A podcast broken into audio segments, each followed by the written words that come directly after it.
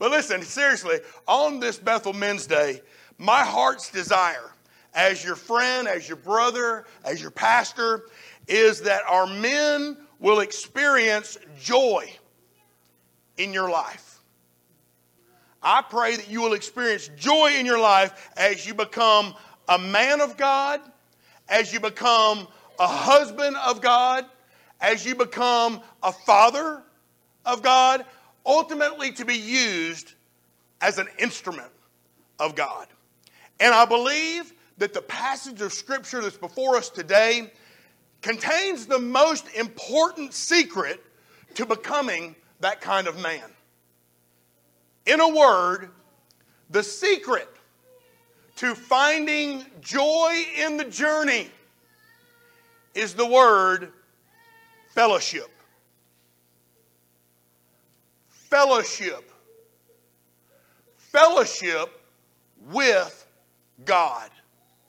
You see, staying in close fellowship with your Creator, staying in close fellowship with your provider, with your sustainer, with your Redeemer.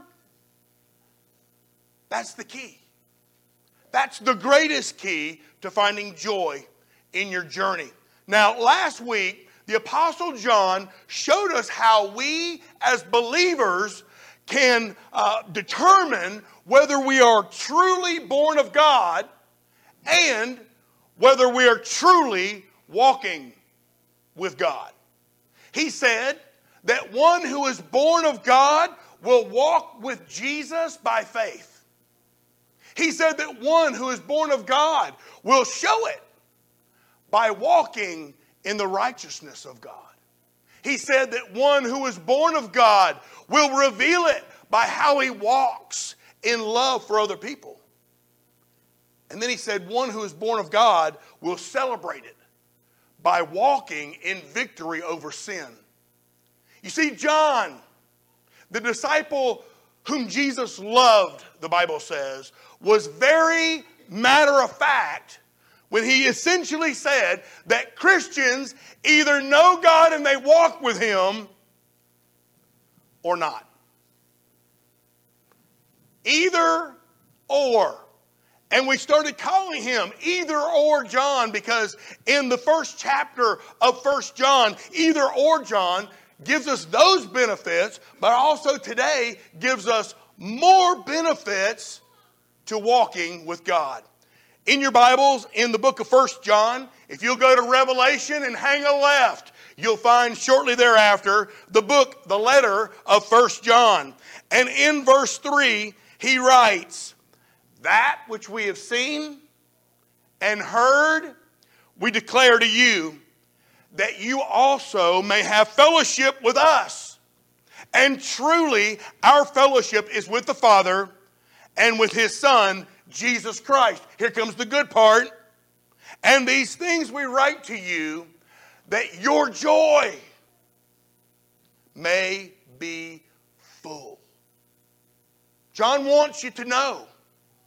He wants you to know that if you're truly born of God, you can have full and abundant joy in this life, and you can have a fellowship with God and with other people that's off the charts. It can be a great life, and you can find joy in the journey. You see, God doesn't invite us into this relationship with Himself so that He can steal your joy. No, quite the contrary. He invites you into this relationship so that your joy can be full. And He does that because He wants you to find joy in your journey. But if you're honest, you probably say, I know some Christians that really aren't experiencing joy in their walk with God. Why is it that some Christians aren't really that excited about their faith? Why is it that some believers aren't really that enthused about their walk with God? Well, it's to those believers that John is writing to today in 1 John. You see, there is this natural progression to finding joy in the Lord. If our walk is in fellowship with the Father and His Son Jesus Christ, then our fellowship will also be with other believers who are likewise walking with God. What John is saying is it's that unity. It's this fellowship with God and other believers that is the source, should be the source of our joy. He knows firsthand the joy that a close walk with the Lord can bring. And He wants you and I to experience that same joy in our lives. So today, listen up carefully. John uses three little words. He uses three little words to show us three ways that joy eludes the believer. Three ways that joy escapes the believer. What are those words? If we say. He begins by saying joy eludes us if we say that sin has no power. If we continue in the book letter of First John in verse 5, here's what he says. This is the message which we have heard from him, Jesus, and declare to you that God is light and in him there is no darkness at all. Here we go. If we say that we have fellowship with him, but we walk in darkness, we lie. And we do not practice the truth. But if we walk in the light as he is in the light, we have fellowship with one another, and the blood of Jesus Christ cleanses us from all sin. The bottom line here is this God is light, and there ain't no darkness in him at all. No darkness in God whatsoever. So, if there's darkness in us, we can't have fellowship with him. And friend, if you can't have fellowship with him, you can't have no joy in your life. In other words, joy will elude you. It will escape you your whole life if you walk in darkness or live in sin. Now, when John says that God is light, what he's saying is, is that God is absolutely sinless. He is absolutely and completely righteous. He is morally perfect in every way. Now, at first, you may think, well, why would a righteous and perfect God want any fellowship with the likes of me, a sinner? Well, then we remember wait a minute, didn't Jesus pay for my sins on the cross? Didn't he pay for my sins through his sacrifice? Am I not invited now into a love relationship with God? Into a fellowship with God that's like no other? Yes, we are. If that's the case, friend, now we can have joy. Now we can enjoy fellowship with God when we walk in the light. But we can also lose our joy if we don't walk in the light. So, the question begs to be asked okay, what's the problem then? If I'm walking in the light, what's the problem? Well, the problem is this some Christians claim to be in fellowship with God, but they're choosing to walk in willful disobedience with God. Anybody know anybody like that? Christians who walk in darkness, Christians who are living in a sinful lifestyle, friends, they face this downward spiral. It looks like this. First, they sin in some way, and they begin to immediately avoid the light. And as they avoid the light, they go deeper into darkness. And then they want to avoid the light even more, and that causes them to go deeper yet into darkness.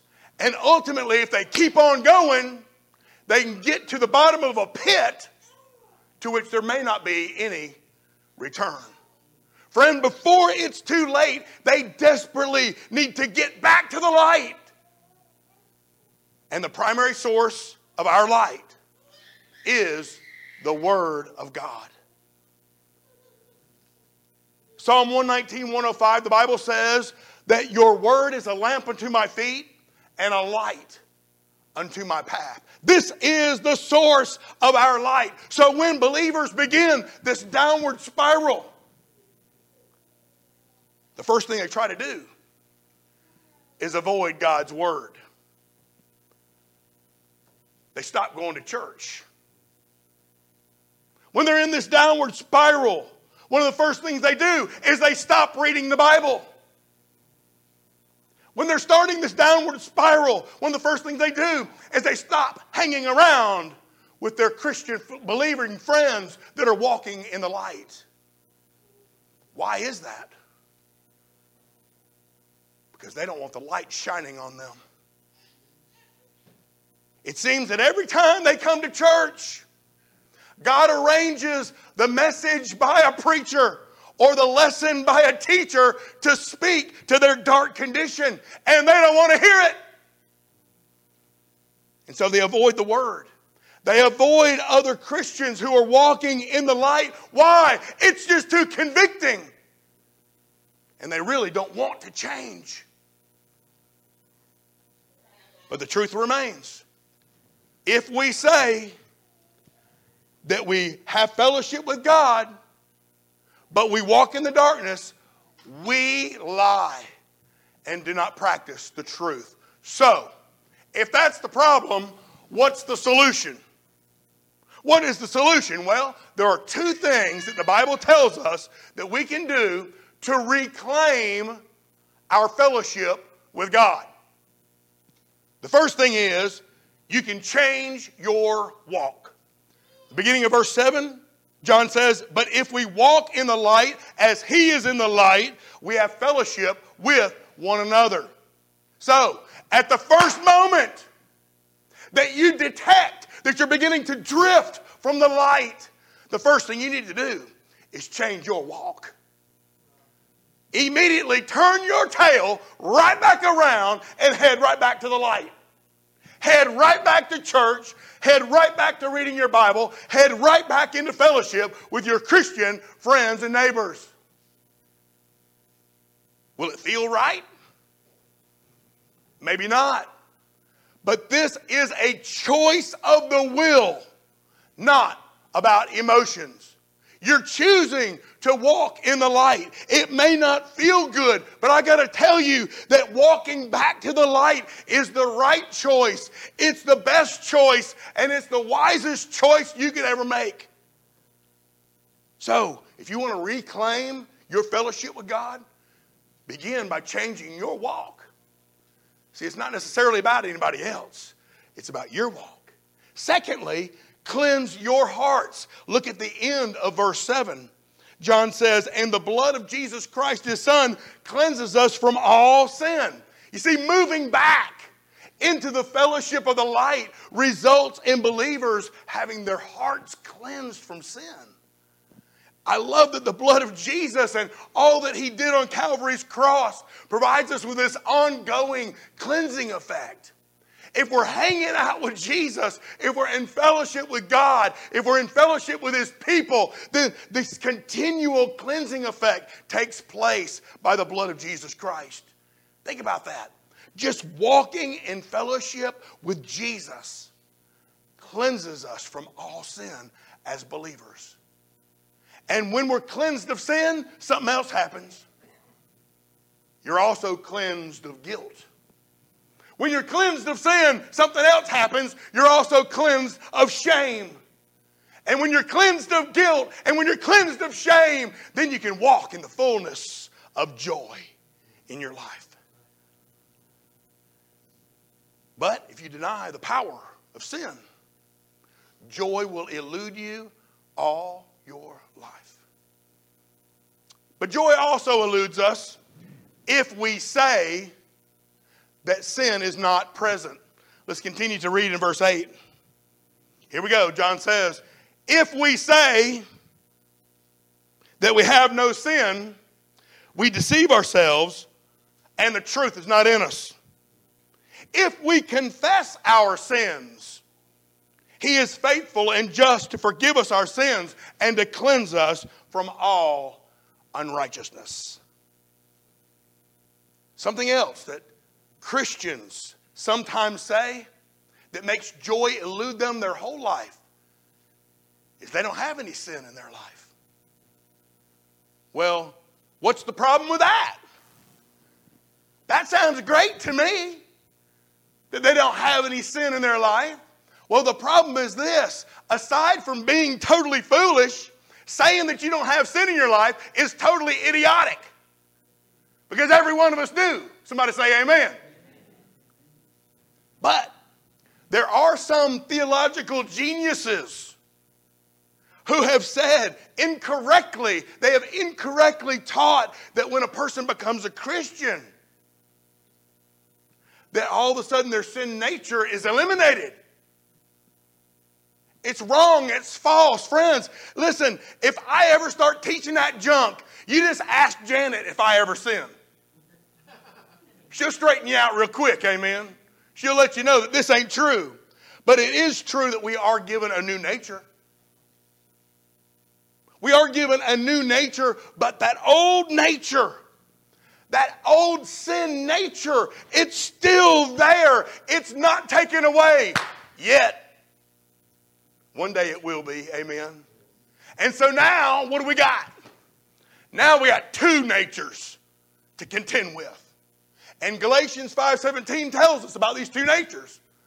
The Bible says that, that the flesh wars against the spirit, and the spirit wars against the flesh so that you don't do what you want to do. So we have these two natures that we have to contend with daily. And so, what is the solution? What's the solution? Well, one poem said it best, and here's how it goes Two natures dwell within my breast. One is foul and one is blessed. One I love and one I hate. But listen, the one I feed will dominate. The one you feed will dominate your life. The solution for our sinfulness is not denying that we sin. The solution, the only solution for our sinfulness is trusting that God will forgive us on the basis of Jesus' death on the cross. Period. That's the only way that that forgiveness is going to occur. So, what does that mean for me and you? That means that for me and you, our only responsibility is just to agree with God, to agree with the Word of God. Our only responsibility is to confess, not to some pope, not to some preacher, not to anybody else, but to confess to God that you do have sin in your life. See, according to verse 7, when you do that, when you agree with God on this issue of sin in your life, you'll become in one accord with Him, and the blood of Jesus will cleanse you continually from all sin. This is not rocket science, y'all. This is not some complex theological issue. No, but it does have a problem. You see, the problem with confession is what many Christians think that it means. Many Christians think that confession means, yeah, I did it, and then they move on. But that is not what confession means. Confession really means, God, I'm saying the same thing that you say about my sin. Confess means to call sin what it is sin. Confession means that you will no longer disobey God.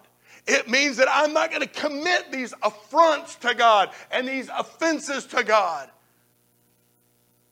You see, until we call our behavior what God calls our behavior, we haven't confessed. We have to call it what it is. See, when King David sinned in an immoral relationship with Bathsheba, David said, Against you and you only, O Lord, have I done this evil in your sight. See, David realized that all sin ultimately is against God. You may hurt somebody else in the process, but all sin is against God. And so we got to speak to God on His terms, not our terms. So the solution for our sinfulness is not denying that we have sin, but confessing our sin to God and then receiving the forgiveness that Jesus died to provide. It's not that bad, it's not that difficult to understand. All Christians sin. We all live in this sin nature, whether you sin knowingly or unknowingly. But to remain in fellowship with God, to maintain the joy of your salvation, you're going to have to come clean with God and confess your sins to Him. Joy will elude you if you deny the power of sin in your life or the presence of sin in your life. But John also says that joy will elude you. Here we go. If you say, if we say that we don't practice sin. It's a little bit different. In verse 10, John says, if we say that we have not sinned, we make him, God, a liar and his word is not in us. In chapter 2, verse 1, John says, My little children, these things I write to you so that you may not sin.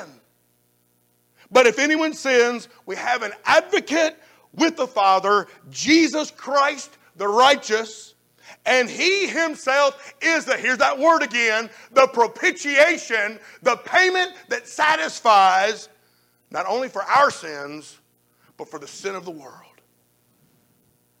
Now, denying the practice of sin is a little bit different from the previous point, denying the presence of sin. Denying the presence of sin is basically denying that you even have the ability to sin at all. But here, denying the practice of sin admits, yeah, there's a possibility that I could sin, but it suggests that you didn't sin in a specific situation. You see, Christians do this all the time. Many Christians habitually try to justify or rationalize their sin before God and before other people. You've seen it before. Maybe they call their sin by a different name, some other euphemism. Maybe they call their sin a mistake. Just made a mistake. Maybe they call their sin bad judgment. Man, just had some bad judgment right there. Sounds a lot less horrible, doesn't it? Some people call their sin a weakness. Man, I was just weak in the flesh. I'm so sorry I committed that adultery. Weakness. Some Christians even say, well, I'm just kind of genetically predisposed to that kind of sinful behavior. They will call it anything besides what it is, which is sin. They may say, others are prejudiced. I'm just convicted. They may say, others are conceited. Not me, I'm just self confident. They may say, others are lazy. Not me, I'm just very busy. They may say, others are real impulsive. Not me. I'm just proactive. They may say, others lose their temper, but not me. I have righteous anger. So they use another word to describe their behavior so that they don't have to call it what it really is. But listen, y'all, I'm sorry. There are not two lists. There's only one list, and that's God's list. And we may not want to call our behavior sin, but if that's what God calls it, then that's what it is. It's sin. And we got to do something about it. So, what is the problem? What is the problem? The problem with a person who won't admit that they have sinned in a specific situation is that according to verse 10, we make him out, God out, to be a liar. See, if God says that we have sinned, but we say that we have not sinned, somebody's lying. Somebody is lying because both of them can't be right. Insisting that we are right is the same thing as saying that God is wrong. And I got to tell you, it's impossible for God to be wrong. Our sins are not somehow God's fault. We are the ones who made that choice. We are the ones who choose to deny the truth. We're the ones who choose not to walk with Him. We're the ones who choose to walk in darkness. We're the ones who choose to ignore the light. We're the ones who choose to turn from our positive influences in our life. We're the ones who did it. So we got to take the responsibility. We have to take responsibility for who we are and for what we've done. And we got to come clean with God. We should never try to offer up some lame excuse for our sin. We are God's children, and He wants us to come clean. So when you sin, race to the, the throne of grace, race to the throne of God, and confess your sins to Him. So, what is the solution? I mean, John's saying here that uh, he's writing that we may not sin. But guess what? He knows we're gonna. Did You hear what he said there in verse 10 or in verse 1? He said, I write to you so that you may not sin. But he knows we're going to. He knows that we will sin. So, what's the solution? Well, the solution is found in verse 1.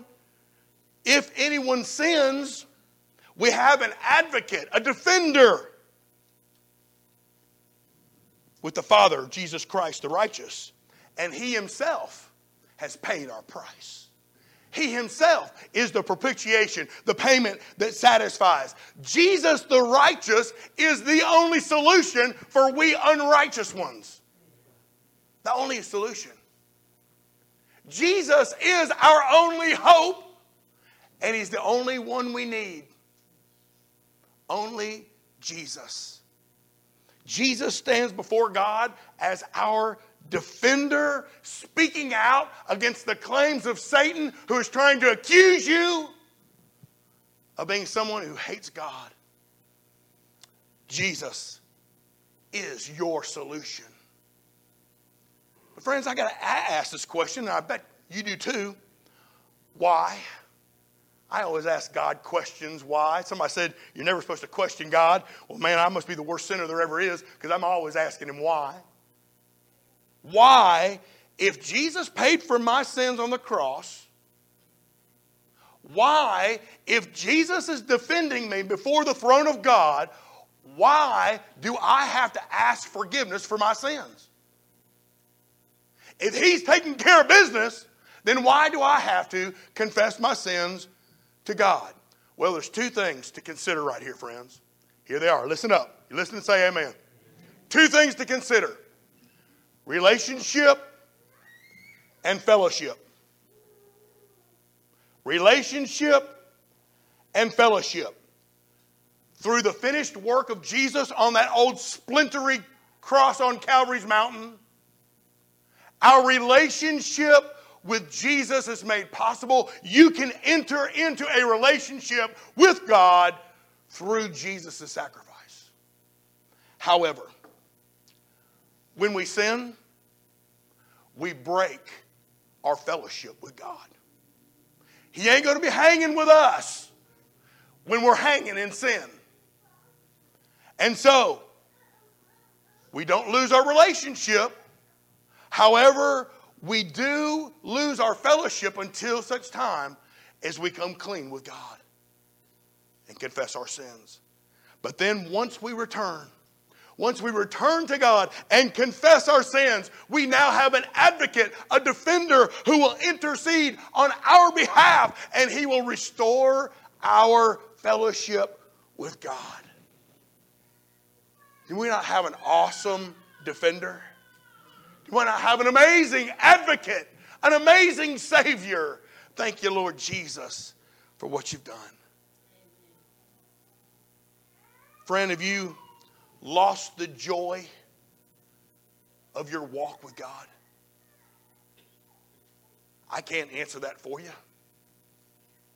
But have you lost the joy of your walk with God? I want to submit to you this morning that if you will re examine these three if we say statements, if you'll re examine those statements, chances are real good you'll find the problem. And guess what? Listen carefully. The problem ain't somebody else. If you'll re examine these statements again this morning, chances are real good you will find what is short circuiting your walk with God. And you'll find what's been stealing your joy.